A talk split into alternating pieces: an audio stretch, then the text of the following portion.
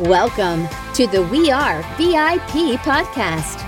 Each week, your host, Casey Hasten, Director of Recruiting at VIP, will bring you valuable insights from thought leaders, introduce you to incredible companies, and bring you tips for landing your dream job from our team of executive recruiters at VIP. And now, Casey Hasten. Welcome to the We Are VIP podcast, a podcast devoted to adding value to your career or candidate search, brought to you by VIP. I'm your host, Casey Hasten. I'm an executive recruiter, director of recruiting with VIP, and your all around hiring guru. And adding to my credentials this week, I'm super excited to announce that I have stepped into the role as CEO of Success North Dallas. But we're not here to talk about me. We're here for, to introduce you to some of these fabulous thought leaders that I get to meet on a regular basis. So today, I'm so excited to welcome on the show Tammy Gooler Loeb, executive and career coach, author, speaker, and also a podcast host.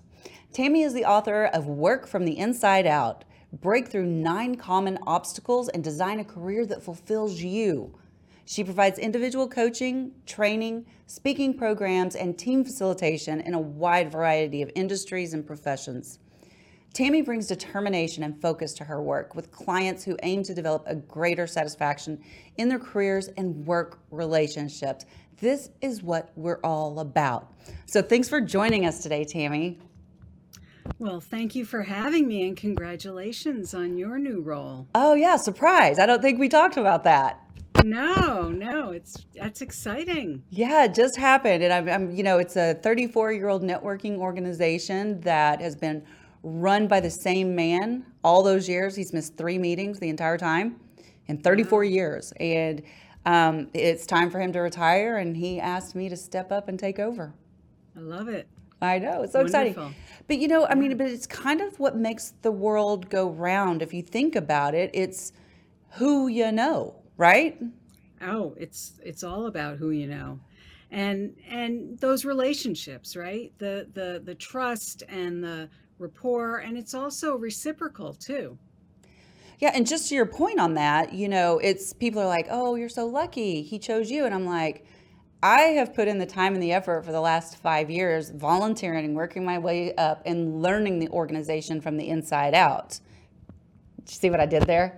I saw that. I heard that very good yeah so and i just happen to have your book here with me work from the inside out just in case oh, anybody's wondering so, so Tammy, tell me a little bit about your. Oh, wait, before you do that, yes. I want to talk about how we got connected.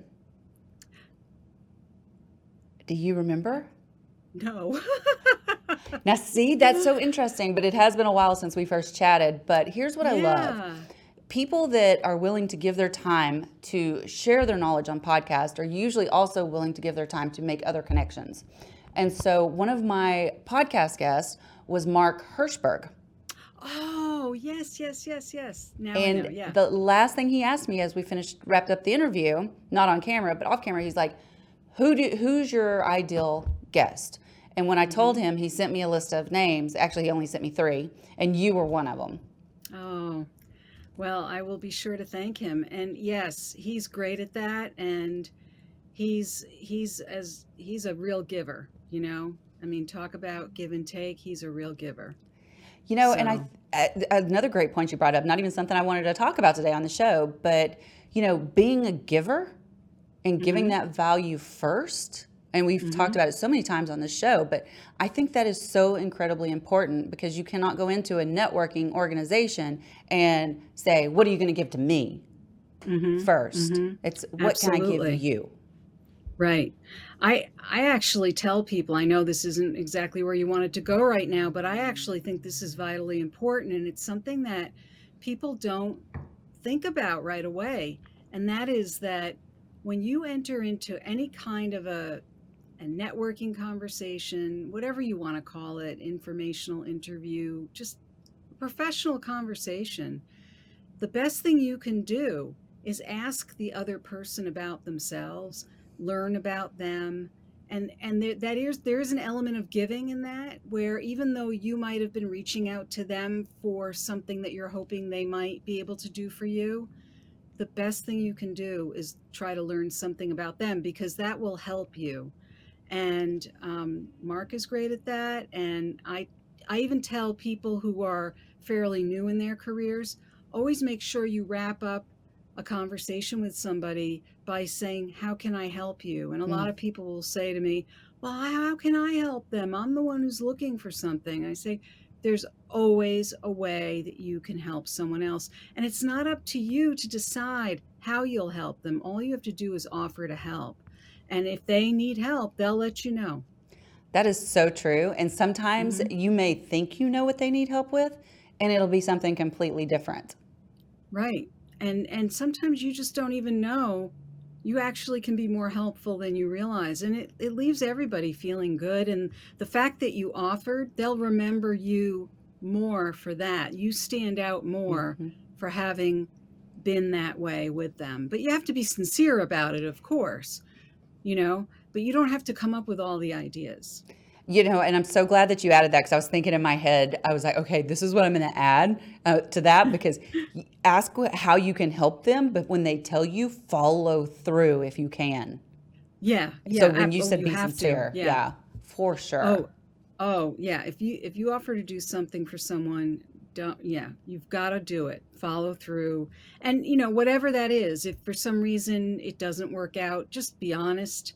Um, people appreciate that the fact that you tried that's that's all that counts absolutely absolutely yeah. follow-up is so huge in my businesses i'm sure it is in yours too as a coach so absolutely. Let, us dig into that tammy tell me about yeah. you and all that you do yeah. So um, i've been coaching people around their careers and leadership and executives for well over 20 years uh, probably since coaching was born. I think it was in its infancy when i started. And um, I have always been interested in people and what makes them tick, but but also what they do for their work because it's something that I've always focused on for myself. I've always wanted to make sure that I was doing something that I cared about that you know made me feel excited about the mm-hmm. day and made me feel motivated. Um, and so when I started to um, look into the career of coaching, I realized I really wanted to go into something that had to do with people's careers as opposed to what was very popular back then was what was called life coaching. And I, I didn't want to do something that started to feel you know more more on the personal side as much as more the professional side so i've been doing that and i've built other things around it over the years because the the skills and the tools that you use as a coach you can also use with groups of people as well so working with teams or working with other groups of people um, and then building up around that all the different industries that i've worked with people in different types of functional roles i've built up uh, really quite a bit of, of knowledge about different things within organizations. I, I also have an MBA and studied a lot of organizational behavior. So I built in some training and um, found ways to educate people. So it's just everything's sort of evolved over time. And the main thing that I'm trying to do is help people find satisfaction and fulfillment at work, whatever I do. I think I remember reading a little bit about your description where you were talking about, and this is something I'm so passionate about, is people being misaligned in their careers. And mm-hmm. I think I read a statistic that said that probably about, and correct me, you probably know this better than me, mm-hmm. like 60 to 70% of people are misaligned in their careers, meaning they did not well, choose a career that they're wired to do. Well, I think I think the statistic you're pointing to is more around people feeling disengaged at work. So it, it could be that they're misaligned in their career. It could also be that they're fine with the career they chose, but they may not be in the right organizational culture or the right company, the right setting. So, for example, um, we, we hear a lot about like lawyers who stop practicing law or yep. make a lot of changes, right? Um, so I've I've worked with a lot of lawyers. I've worked with I've worked with a lot of people in different things, but I've found that, for example, there are lawyers who really aren't happy working in a large law firm where there's a huge emphasis, for example, on all the billable hours and that kind of pressure.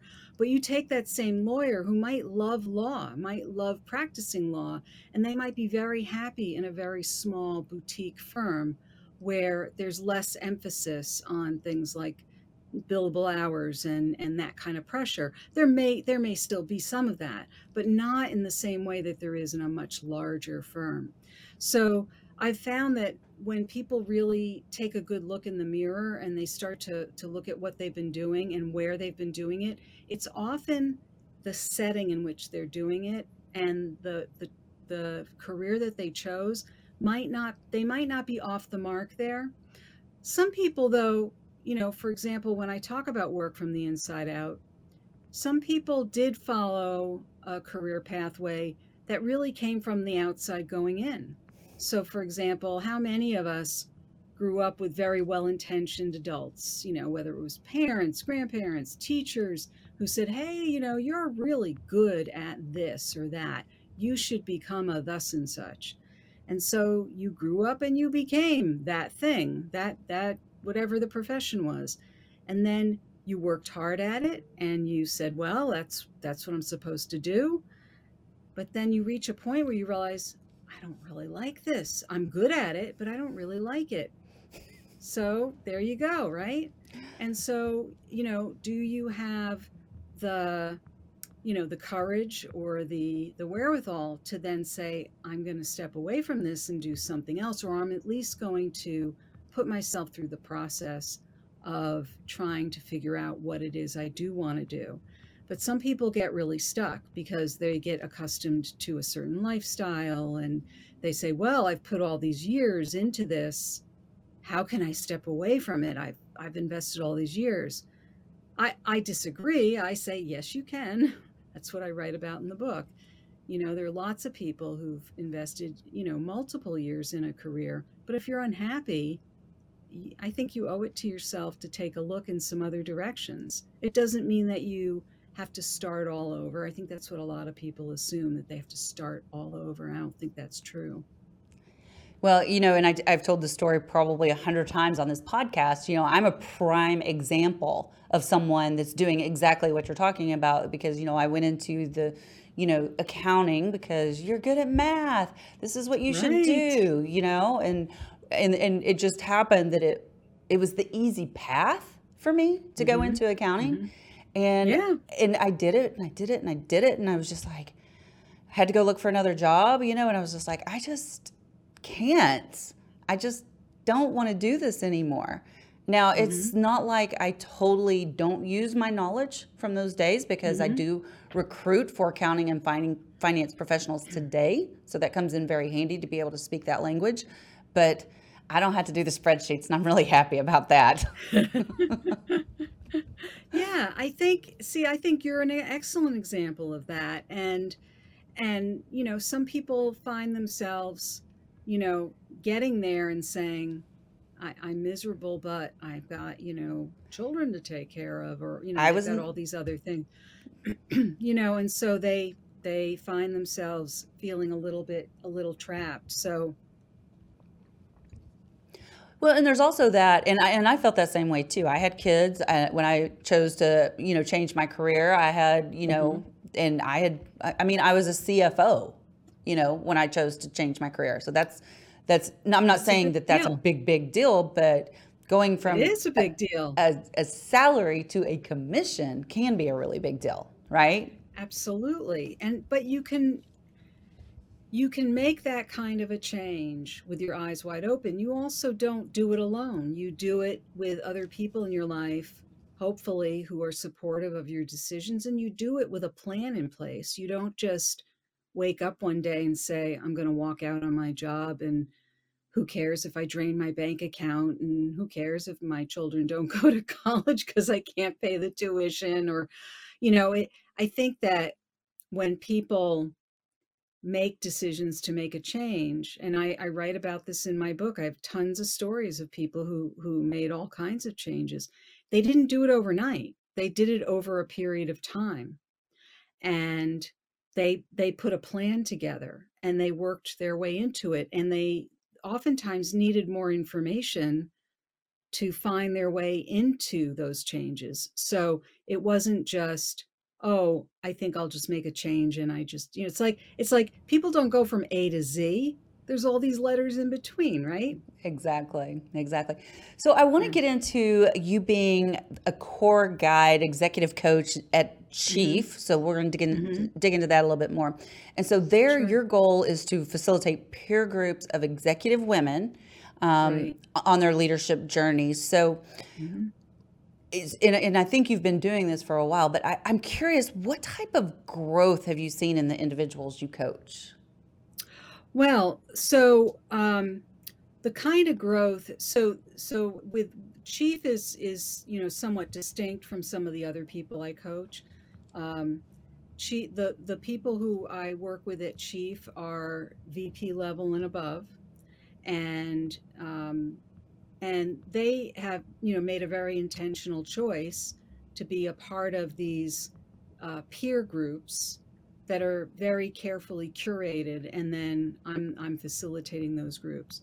So the kinds of growth that I see there are, um, you know, the it's Chief is a is a organization that is designed for executive women who oftentimes are the only executive woman in their role in their organization. Not that that's the way it's designed entirely, because some of them may come from organizations that have you know several women at that level.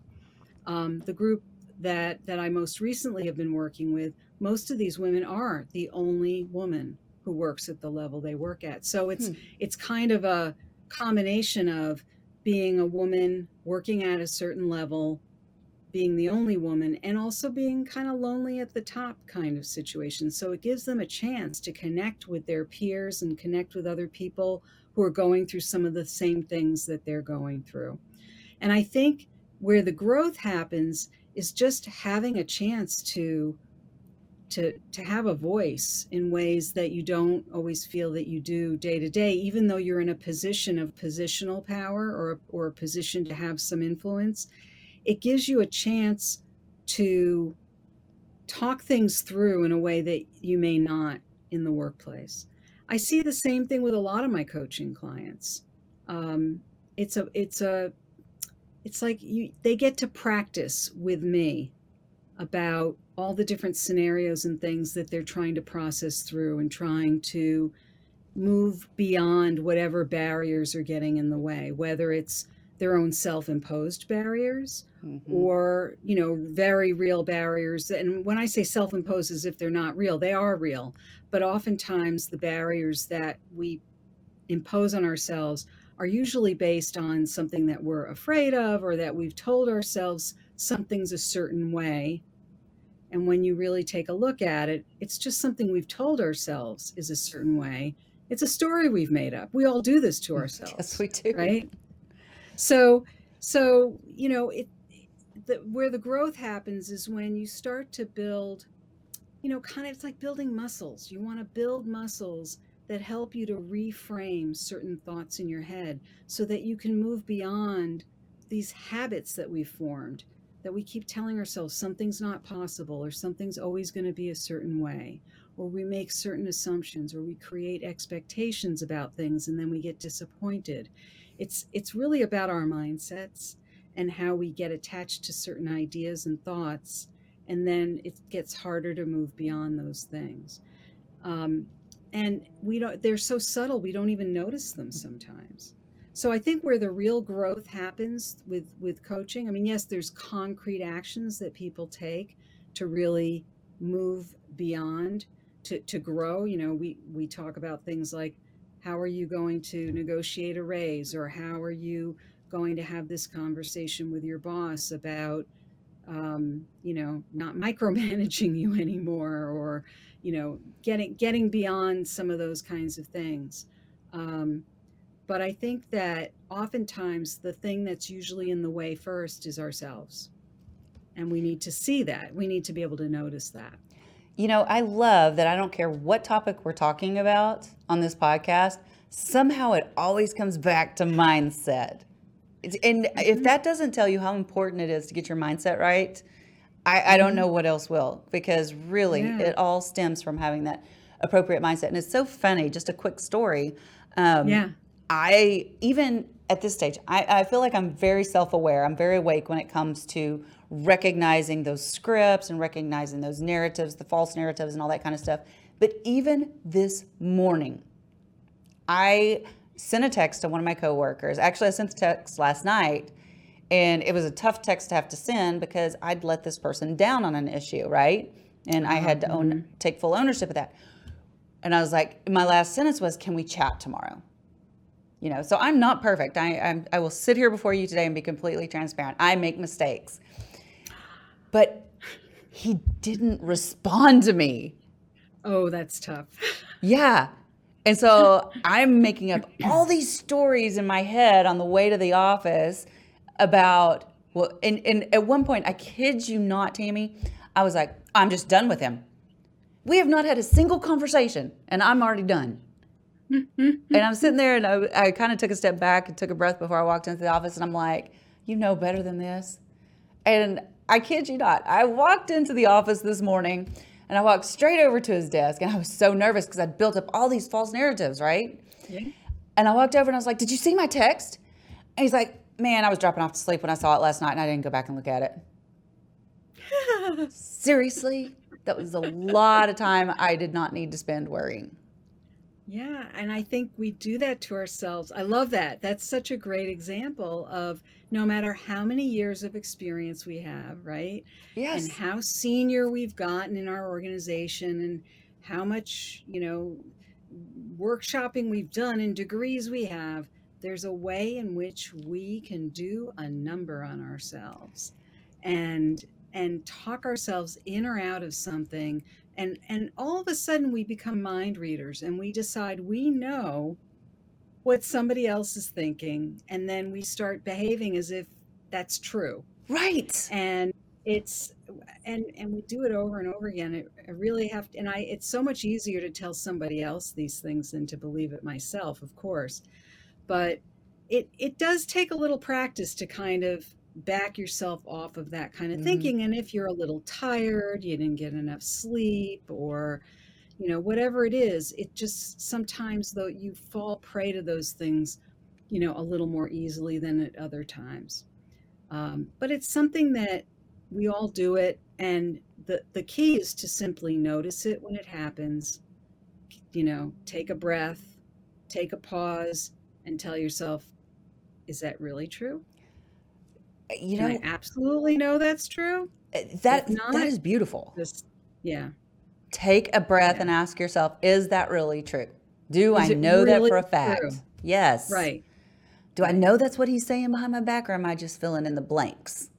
right and usually you're filling in the blanks Exactly. And you're just borrowing trouble. So I'm so glad we went here with that because I think that that mind chatter that people get going Mm-hmm. on and they start really believing what they're making up, that's what causes us so much heartache.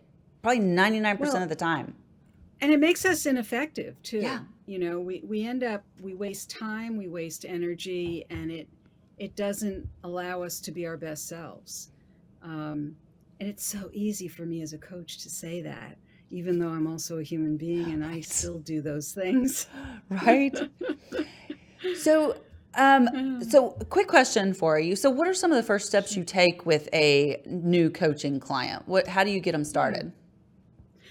Uh, well, the first thing I do is um, I give them a questionnaire, and the questionnaire asks them all kinds of um, questions about, you know, why why are they why do they want? I usually know already know why they're coming to coaching, of course, but it, it asks them questions about things like what do they think would work best for them what else do i need to know things like that so we usually go over the questionnaire and from there we start to plan out some next steps. Usually, one of the first steps that we get into has to do with what information do we not have right now that we need in order to move forward? Because more often than not, people are so ready by the time they come to me, they're so ready to get into action and solve the problem, whatever it is.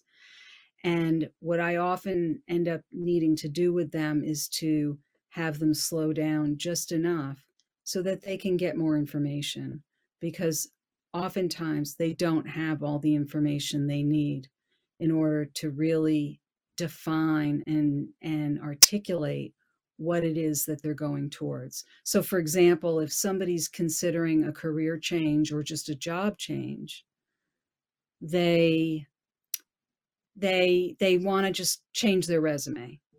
But they don't know what they're looking for yet. So how are they going to figure out what they're looking for? They need more information. They need to talk to more people. They need to further clarify and define what it is they're looking for so they can then design a baseline resume that will reflect the kinds of things that they want to be seen for. So, you know, it, it's people sometimes, you know, want to put out the fire before the match has been lit, you know. It's it's I've raised my so, hand a bunch today. It's like you know me. well, it's I think it's human nature. You know, we try to fix things and people often oversimplify the mm-hmm. process, especially when they're trying to find, you know, something that's going to be far more meaningful and fulfilling for them than what they've been doing. And I say this to people all the time. I say, look, if all you want is another job, you don't need me. Mm. If you're looking to find a life that's going to really fulfill you, that's what we're going to work on. We're going to work on making you a life. And because people spend more time at work than they do just about anything else in their lives. And that's mm-hmm. why I call it a life because we do. We spend more time at work than we do sleeping, than we do with our families, than we do just about anything else. Yep. And I'm not talking about the workaholic who spends 80 hours a week at work. Even if you do the math, 40 hours a week, 50 hours a week, the average, you know, white collar professional out there doing their work, that's a lot of waking hours they are spending at work. Wouldn't you want those hours to be fulfilling and satisfying? I know I do. I, do. I agree 100%. So, and I, and I think you and I are on a very similar mission because I did not realize that I was just going to a job for so many years until I found the job I loved. And now I, I don't work a day in my life because I love what I do. Exactly.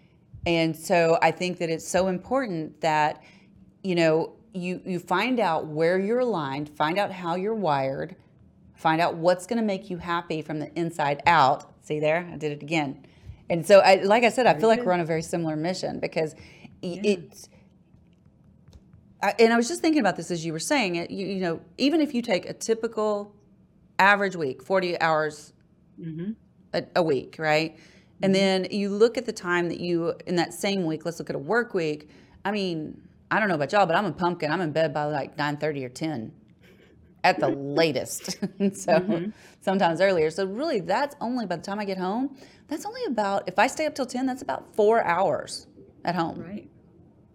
You know, right. I don't count getting ready in the morning. So, I mean, that's really, that's twice as much time spent in the office as spent at home. Right. Right. So, yeah. and even, no wonder we call them work families. Too. Right. You know, or you have a, a work spouse or whatever. I mean, that's why people who often leave a job, they leave, they're not leaving the job. They're usually leaving the boss or the work culture. Yep. Because they're just it's not aligned with who they are or it's not aligned with their values.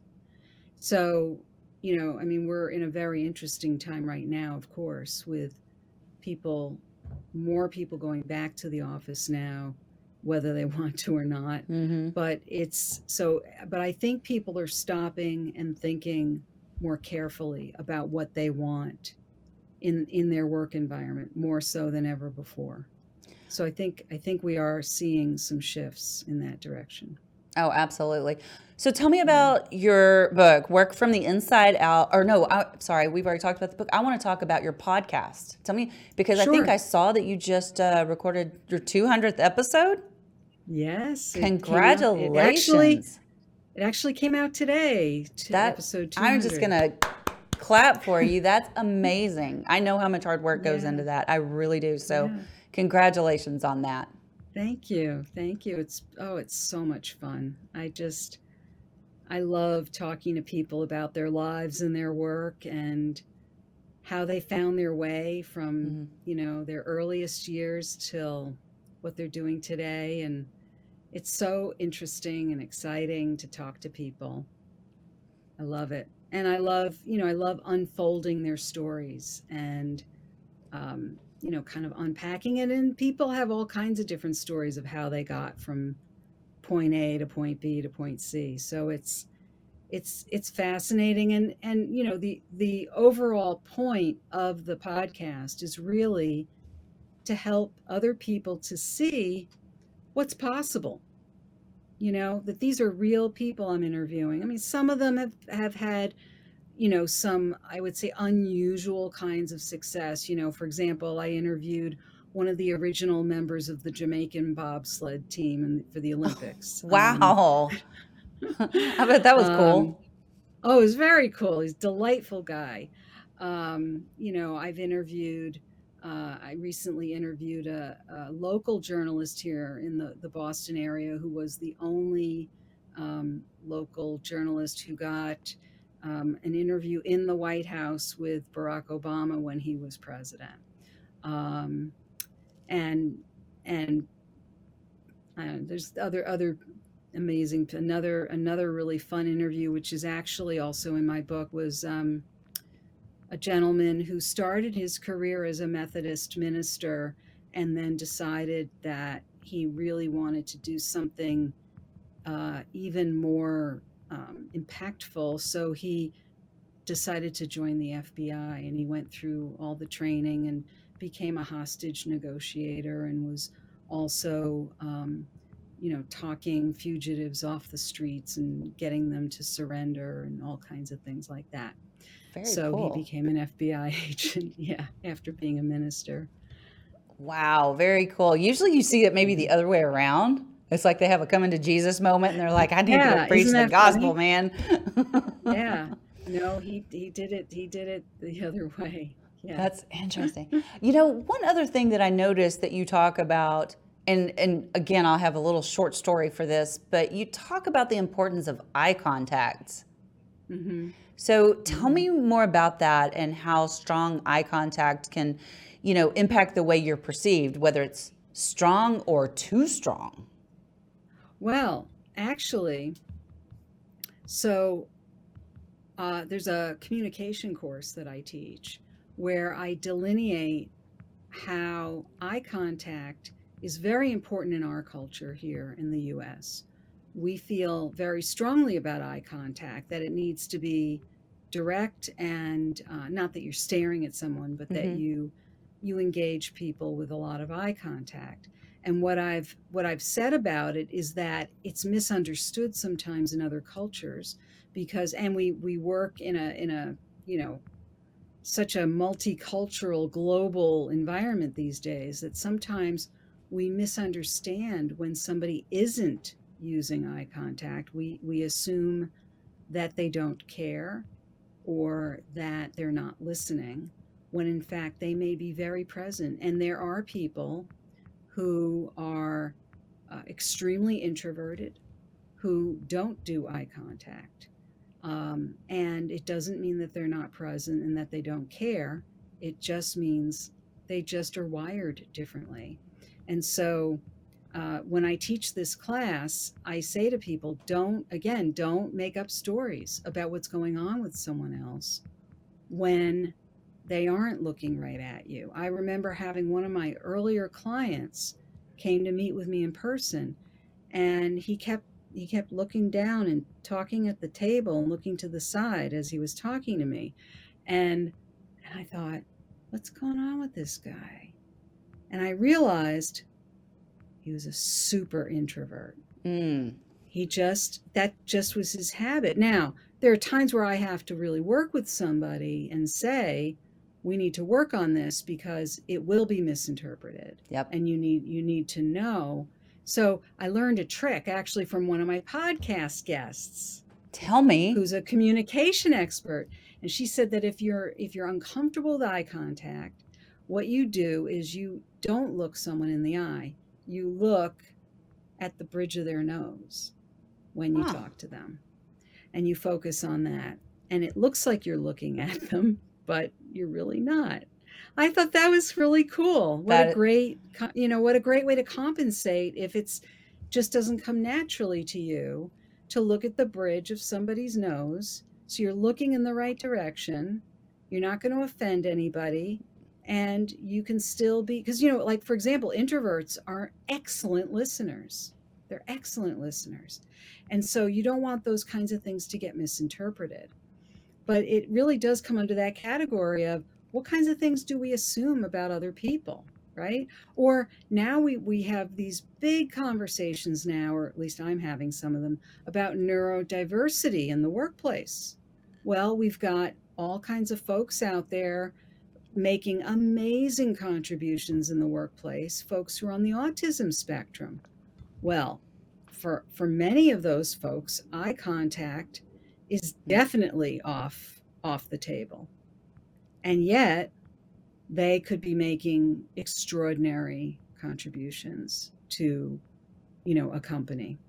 Um, but in many of those cases those folks are are identified and there are people working with them and everybody understands and knows what's going on with that. So i think we're talking about oftentimes situations where you you are taken aback by mm-hmm. that so that's what I meant by eye contact. That was a very long answer to a short no, question. I, it's it's really not because there are different kinds of eye contact. And my funny story is, mm-hmm. I used to work with a guy that he would. I guess somebody had told him at one point that you're supposed to have this aggressive, direct eye contact, but it really came across as staring. Like, yeah. And there was one time in a meeting, I was like, "Are you going to blink?" Because it was oh. just so uncomfortable because it was just so like there was nothing on he was yeah. locked on it, it was just wow. it was very uncomfortable so i think there is a there, there's a fine line there between looking somebody in the eye and completely avoiding them or right. over staring and over staring right. is not cool not cool right so right, right. All right. I just well, we... realized I'm here. I'm here an hour difference from you, and I'm realizing there's no lights on in here. Oh no! light on. I just realized I'm I'm sitting in the dark, and I'm just talking away. So we need to move on to our VIP questions. Are you ready for those? Yes, I am. Okay. So, if you were chosen to be one of the first colonists on Mars, what three things or people would you take with you? I thought about there are three people I would take with me. Okay. And I hope I wouldn't regret not bringing any things, but uh, I would bring my daughter, who's one of my absolute favorite people in the world, and she keeps me grounded. My husband, who also is just just a terrific human being and just between him and my daughter and I, we're just we're just a nice combination. And my friend Peggy, who always is one of the most compassionate people, but also uh, is like a member of the family, and all, always can make me laugh. So I've got the emotional grounding and the humor, plenty of intelligence, and between the the four of us, I feel like we could do anything. I love that. That's so good. You know, it's funny. In all the years that I've asked that question, I've never had to answer it. So oh. maybe you need to oh. give that some thought sometime because it's a difficult one because there's a lot of assumptions to be made when you answer that question, right? Because we left it very yeah, broad. Or, you, or sometime you should you should have somebody come on and interview you on this show. Maybe. I bet you I know a few people who could do that. So I know I know some podcast hosts who could. Yeah, exactly. so what's one thing you do each morning to set your day up for success? Well, coffee. Important. A good cup of coffee. I mean, a good cup of coffee. Uh, I'm pretty picky about that. And I think I like to start my day with with my cup of coffee and a little time to just reflect and look forward. So uh, it's not it it's really just kind of getting myself a little grounded. And in other words, I try not to have like my very first appointment be right away. Oh, I try same. to give myself a little cushion in the morning. It doesn't always happen that way, but for the most part, I do try to give myself at least, you know, like when I'm sort of starting my my work day, uh, I like to sit there with my coffee and just let sort of let like thoughts kind of run through me and think about what what I need to do, but also what's important and and really sort of set up the day that way. I love that you said that because I didn't think anybody else did this. I mean, I'm sure other people Mm-hmm. did, but you know, and I've got I use Calendly for scheduling, so people have pretty much ready access to my calendar, right? But Yes. I have found that I don't want my first appointment of the day being as soon as I walk in, and so I refuse Mm-hmm. to give up that control. If I want to schedule it, then that's fine. But I don't allow other people to randomly Right. schedule it. So the first half hour of every single day, forever and ever and ever, is blocked off on my calendar. I do the same thing. And Yep. and I I don't work in an office. I work from home, but I do have there are other places that have access to my calendar and can schedule people in. So I have been known to block off the first hour every morning. There you go. There you go. Yeah. See? So, if your life's work was being summarized in a news article, what would the headline be?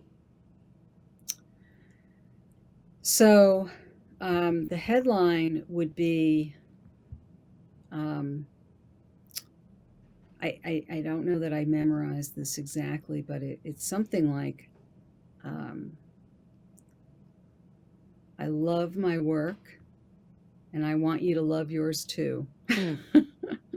What more can you say? That's perfect. That kind of summarizes what you do, right? And so, I just want to mention the name of the book again. It's uh, Work Oh, from the you. Inside Out Break Through Nine Common Obstacles and Design a Career that Fulfills You. This is also my life's mission. So, like I said, you and I are so aligned on that. How do people get in touch with you? Well, the best way to find me is probably through my website. And I don't think there are any other Tammy Gooler Loebs in the world. TammyGoolerLoeb.com. You can also try workfromtheinsideout.com. You'll find me that way. Um, but even if you mangle the spelling of my name, you'll still find me because there's nobody else by my name. That's amazing. Well, we will definitely put your information in our show notes to make sure that people are able to find you, able to get this amazing book so that you can find that right career. And um, for now, though, I just have one last thing to say to you, Tammy. You are a VIP. Oh, thank you. And that's a wrap for today. Join us next week here on the We Are VIP podcast.